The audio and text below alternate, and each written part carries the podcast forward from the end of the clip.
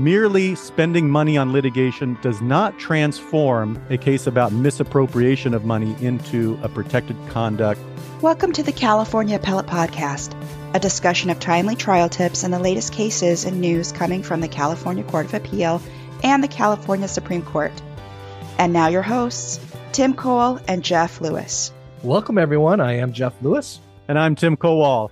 On this, the California Appellate Law podcast, we try to provide a resource for trial attorneys who are facing appeals. Both Jeff and I are appellate specialists, but we split our practices about evenly between trial and appellate courts. And on this podcast, we try to give our listeners some perspective they can use in their practice. All right, everyone. Welcome to the podcast. And a quick announcement this podcast is sponsored by Casetext. Case Text is a legal research tool that harnesses AI and a lightning fast interface to help lawyers find case authority fast. I've been a subscriber since 2019 and I highly endorse the service. Listeners of the podcast will receive a 25% lifetime discount available to them if they sign up at casetext.com slash calp. That's casetext.com slash C-A-L-P.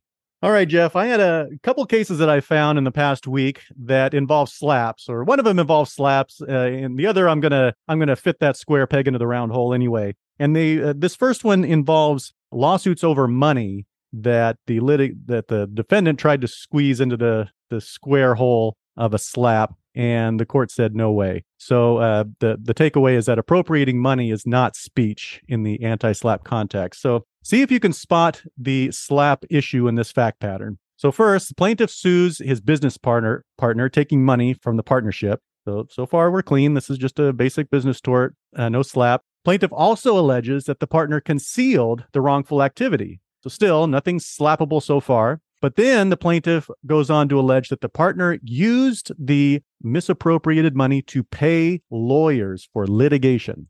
So, what do you say, Jeff? Aha, allegations about litigation. That means it's a slap, right?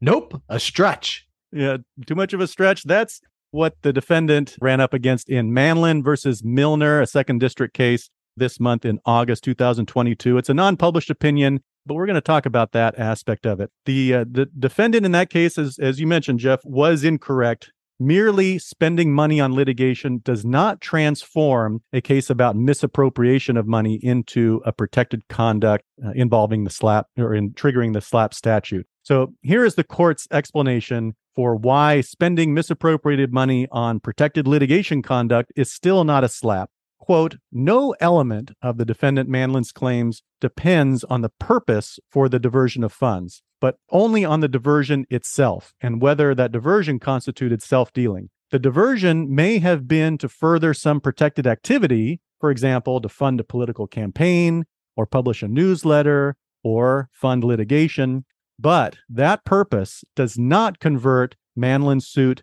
to one arising from the protected activity, end quote. So the the opinion is unpublished, but Jeff, I think the court should publish that opinion. Defendants continue to raise this this angle, this uh, protected activity. Now, the, the defendant's argument was not without some support. There is a, a very very commonly cited case, Rusheen versus Cohen. It's commonly cited in anti-slap motions in an effort to transform a misappropriation claim into a protected conduct triggering the anti-slap statute wherever the misappropriated money is uh, used for uh, litigation, spending it on lawyers for litigation, or for some other protective conduct, defendants often file an anti-slap motion saying, "Look, your your complaint alleges protected conduct, so it's a slap." What do you think, Jeff? Do you think you think this case ought to be published? You think it comes up often enough? I think this case is correctly decided, and I think there is an abuse sometimes people, defense lawyers, read the word court or litigation in the pleadings, and all of a sudden they automatically think about anti slap.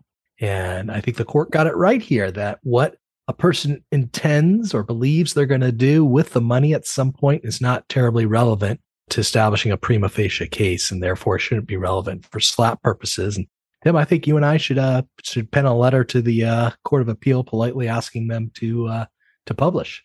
I'll send you a draft. Would love to have okay. your your cosign on it.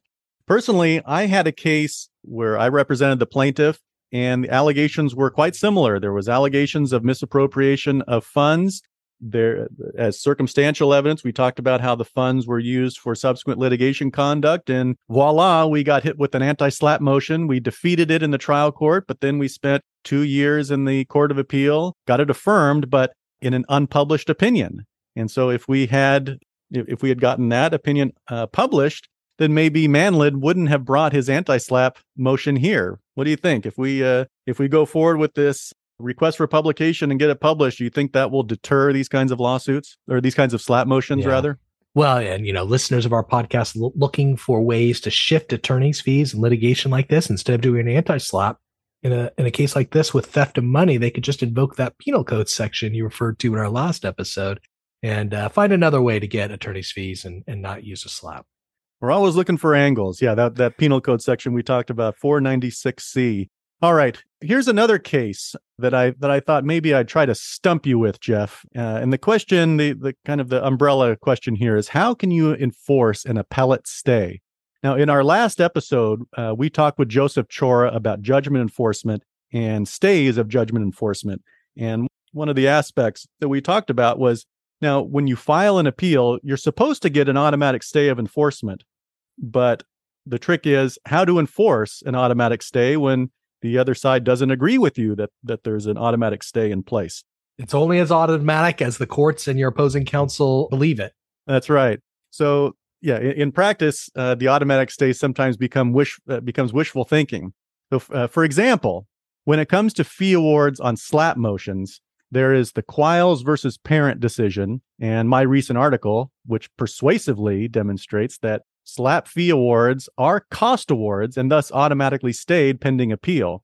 But when we, as we talked about in uh, the last episode, Jeff, uh, you and you and Joseph demonstrated that there are still a lot of attorneys holding on to the bad reasoning in Dowling versus Zimmerman, holding that slap fee awards are like money judgments and thus uh, not automatically stayed on appeal and uh, and I'm I'm smirking at you, Jeff, because obviously these are both published opinions. They may both be cited by litigants in support of either one of those propositions, uh, uh although they are they are opposite one another.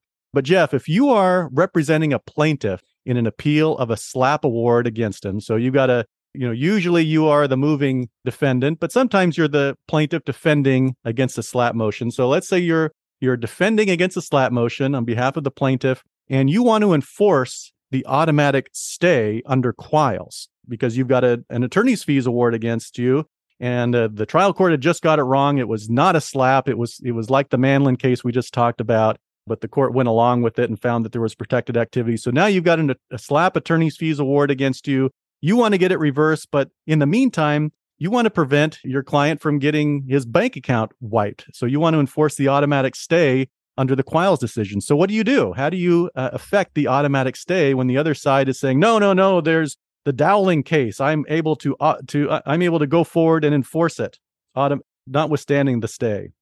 Yeah, maybe we should uh, retitle this segment not "Stump Jeff," but "Make Jeff Squirm" because I don't like being in this position. You know, I typically do represent defendants, but uh, in the rare case that I actually represented a plaintiff in a smack, a strategic motion against credible claims that was improperly granted and there were fees out there that I wanted stayed. I would argue that costs are not routine costs and the, the one way shifting provided by the anti slap statute maybe makes uh, Quiles more persuasive than Dowling in that limited instance. And I'd file a motion in the trial court to confirm the automatic stays in place. But I would certainly hold my nose while making the argument, and I'd do my best to argue for a discretionary stay based on the specific facts of the case. Okay. All right. I think that's right. But here's where I want to talk about something kind of kind of nitty gritty, and we're going to talk about labels. So if you're going to file a motion to enforce the stay, that's the, the type of motion that the aggrieved party filed in this recent case, Merit versus Specialized Loan Servicing LLC. It's a sixth district case. Uh, this uh, August 2022. It's not a slap case, but the principles concerning halting a foreclosure sale in uh, to honor the the automatic appellate stay are uh, are still applicable here. So the trial court denied the motion for for stay to enforce the automatic appellate stay, and on appeal, the court dismissed the appeal because an order denying enforcement of a stay is not an appealable order. As the Merit Court noted, an order denying enforcement of an automatic stay is not listed as among the appealable orders under Code of Civil Procedure, Section 904.1. Instead, the court said the appropriate method of challenging the denial of an order to enforce the stay under Section 916 is a petition for writ of supersedeas. But the curious thing, Jeff, about this is that the appellants did file a, mo- a petition for supersedeas, and it was summarily denied, as uh, most writ petitions are.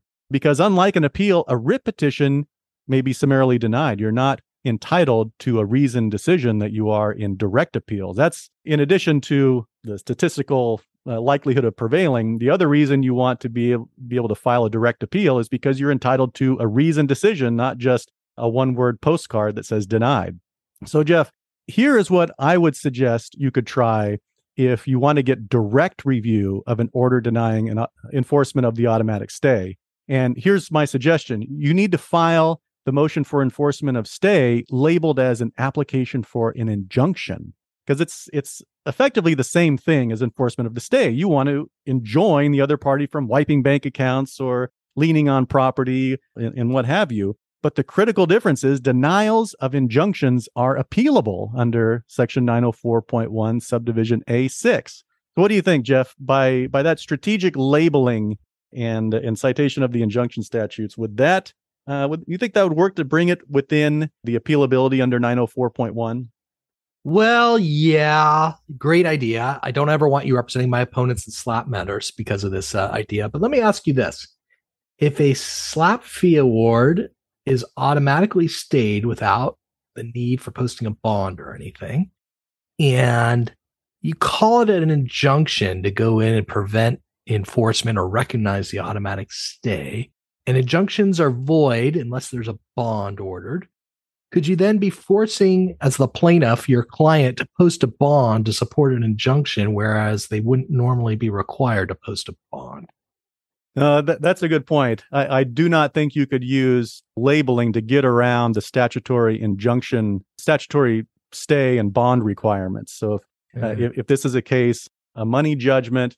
Now, now under Quiles, remember if we're talking about, about this as a slap, then a slap fee award is deemed a cost award, which is exempt from the bond requirements for money judgment. So it's not treated as a money judgment. But assuming we were talking about a money judgment, you were trying to enforce the automatic stay of a money judgment, you would still have to file, you still have to post the bond as required under uh, 917.1. Yeah, uh, don't you yeah. think that there I, I, don't I don't think trial court or a court of appeal would be taken with the idea that you can get around those by no. labeling your motion as a, as an injunction motion. No. no. Right. Okay. But one other case, uh, just kind of rounding out, getting a trifecta of of slap related cases. This this case, Reyes versus Escobar, out of the second district, also an August 2022 case, held that a late slap motion, uh, although the trial court allowed the filing of a, of a SLAPP motion beyond the 60 day presumptive requirement, it was an abuse of discretion to allow the late filed slap motion here. So the defendant in this case filed an anti slap motion outside of the 60 day window. And while that window may be enlarged in the trial court's discretion, there are limits to that discretion. And so what happened here in this case, the slap motion was filed over six months after the amended complaint, but it was filed over two years after the original complaint. The case, the, the opinion wasn't entirely clear, but I take it that the court felt that the slap issues were raised in the original complaint. And so the amended complaint did not renew the 60 day window to file the anti slap motion. Also, in this case, the parties had engaged in considerable motion and discovery practice. And the defendant, this seemed to be the most important reason for the court, the defendant gave no reason for the delay, why that 60 day window needed to be so enlarged to allow for a motion filed over two years after the original filing of the complaint. So the trial court's discretion to consider late filed slap motions is not unlimited. That's the upshot here. The court must consider the length of the delay, the reasons offered for the delay, and potential prejudice to the plaintiff. And the court didn't consider those things here. So the uh, SLAPP order was reversed. Yeah, interesting. I, I got to tell you, I've never actually litigated the issue of a late filed anti slot motion, and I've never uh, dealt with an appeal in terms of the court's discretion. It's an interesting case, even though it's unpublished. Court of Appeal employed a uh, an analysis very similar to late filed petitions to compel arbitration, looking at, you know, how did the parties act? Did they act like they wanted an off ramp out of litigation and into the world of uh, contractual arbitration, or did they try to take advantage of all the court powers in terms of discovery and motion practice? And is a late anti-slap motion does it thwart the purposes of a slap which allows for early exit of the case and and avoiding that discovery and motion practice is interesting. I appreciate you uh, bringing it to my attention. You're uh, muted. Uh, now, Jeff, if the defendant had come to you in this case before filing the the belated anti-slap motion, what sorts of criteria or factors would you try to raise to that the court could could rely on for a valid exercise of its discretion to enlarge the window to file the slap motion? Yeah, good questions. One, I wasn't sure uh, which of the parties was improper here, but if it was uh, the slapping party, the person filing the anti uh, anti slap motion was improper, that'd be something I'd point the court to. And the other thing is prejudice. You know, who's really prejudiced by the late filing of the slap? I didn't see really a discussion of prejudice in this case. Right. All right, Jeff. Um, that, that concludes my anti slap tour de force. And you had a case about First Amendment issues. I do love First Amendment cases. And a case came out today, the day we're recording this podcast, in the uh, U.S. Court of Appeals for the District of Columbia Circuit, the D.C. Circuit. And this is not a California case, but I found it interesting, both in terms of legal writing and substance. The introduction to this case is simple and to the point, and for the writing alone, I really think the opinion's uh, noteworthy. Here's from the court's uh, introduction. Lisa Guffey and Christine Smith work at the Administrative Office of the United States Courts when they are away from work, they want to express support for their preferred candidates in partisan elections. AO employees could do that for the first 79 years of the agency's history, but since 2018, the AO has forbidden it. That prohibition violates the free speech clause of the First Amendment. What a great, powerful, clear, succinct statement. Hmm. It's interesting. The opinion doesn't really state why, and that's the most, uh, uh, the biggest question I have about this case. But back in 2018, the administrative office issued a list of like nine restrictions they were imposing on employees of what they could and couldn't do off duty when away from uh, work. And these uh, the things they were prevented from doing included making public expressions of support, donating money to campaigns, wearing buttons or displaying signs at home, attending uh, a party's convention, or attending a candidate's campaign events. Now, now these are just in their personal capacities, not in any official capacity.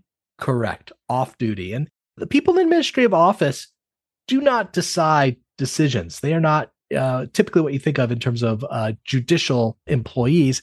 They provide technology support and resource and administrative support to make sure justices can travel here and there and that uh, the judges hearing cases or the lawyers who work under the supervision of the courts on panels have the tech they need to, to do what they do. And the administrative office went to court and tried to justify these regulations, saying it's important to protect the perception of the judiciary as impartial. That's why they put these regulations in place in 2018. But uh, in this decision that was issued today, because administrative office employees do not actually decide cases, there's too tenuous a connection between these employees and any perception impartiality in the judiciary. And yeah, it's just an interesting decision, a reminder that public employees do retain First Amendment rights uh, in terms of what they can and can't do uh, when they're off duty. Yeah, that sounds like the right uh, outcome to me. What uh, What about you, Jeff? It it does seem like to me too tenuous a connection between you know the tech support workers at at the court and other administrative clerical type workers who who are not involved in any way in deciding cases they should be able to preserve their First Amendment liberties when off duty. No? It's absolutely the right result. And uh, I just, I'm super curious. Maybe a listener of the podcast will email me the answer. What happened in 2018 to cause the AO to issue these nine regulations that were struck mm-hmm. down in this decision? What was the problem that they were trying to fix that for decades uh, employees could do this and all of a sudden they couldn't? That would that would make for a valuable piece of journalism. yeah, yeah. Okay, uh, well, we just have a couple of tidbits to uh, to finish us off today. Listeners should note that next month on September 20th, we're going to have David Ettinger on the show to talk about the Supreme Court vacancy. As most, uh, as many of our listeners may have heard, the, the Chief Justice has announced her retirement, and Governor Newsom has announced a replacement. And uh, David Ettinger is going to be talking about that and some of the discussion and, and mild controversy that surrounds whether her replacement may be nominated merely or or has to be appointed. Can the governor delay the appointment uh-huh. or nomination until after the election to prevent the need for retention elections? So we'll ask David Ettinger that on our episode right. on September 20. Actually, September 20th, we'll uh, talk with David Ettinger and the podcast will be released on the 27th of September. Great. Great. And then going back about 30 episodes, we uh, interviewed someone about the Charlie Manson genetics case. Someone was an heir to Charlie Manson. And uh, a quick announcement about that episode. The state of California has approved us as MCLE providers for that episode. And stay tuned uh, in the weeks to come for details on how to claim your credit if you listen to that episode for not just MCLE credit, but, but for appellate specialization MCLE credit. We're looking to become MCLE providers for all our episodes, but for right now, episode 10 has been approved and we'll, uh, we'll uh, get you the details on how to claim your credit in the uh, coming weeks. We are always looking to enhance the value of this podcast for our listeners. Yeah. All right. Well, that wraps us up for this episode. And a quick, oh, uh, Jeff, you had a question for our listeners. Yeah, yeah. A quick question for our listeners. If we were to have one or two retired California appellate justices as guests in the next few weeks, what questions would you want us to ask of those appellate justices? Email us your best suggestions at info at calpodcast.com. Now, I remember when we have uh, Ben Shatz on the show and he talked about how it was important for both the bench and the bar to kind of cross pollinate. You know, the, the bar wants to know what the bench is thinking, and the bench also wants to know what the bar is thinking. So this is a, a good opportunity to uh, to help further that cross pollination.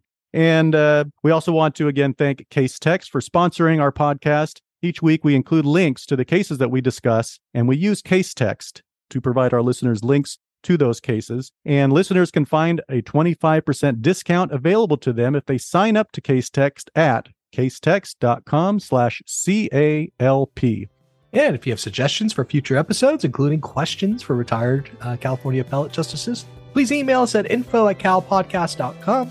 And in our upcoming episodes, look for tips on how to lay the groundwork for an appeal when preparing for trial. See you next time. You have just listened to the California Appellate Podcast, a discussion of timely trial tips and the latest cases and news coming from the California Court of Appeal and the California Supreme Court.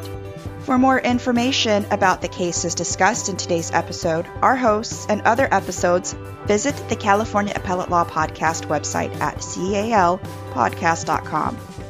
That's calpodcast.com. Thanks to Jonathan Caro for our intro music. Thank you for listening, and please join us again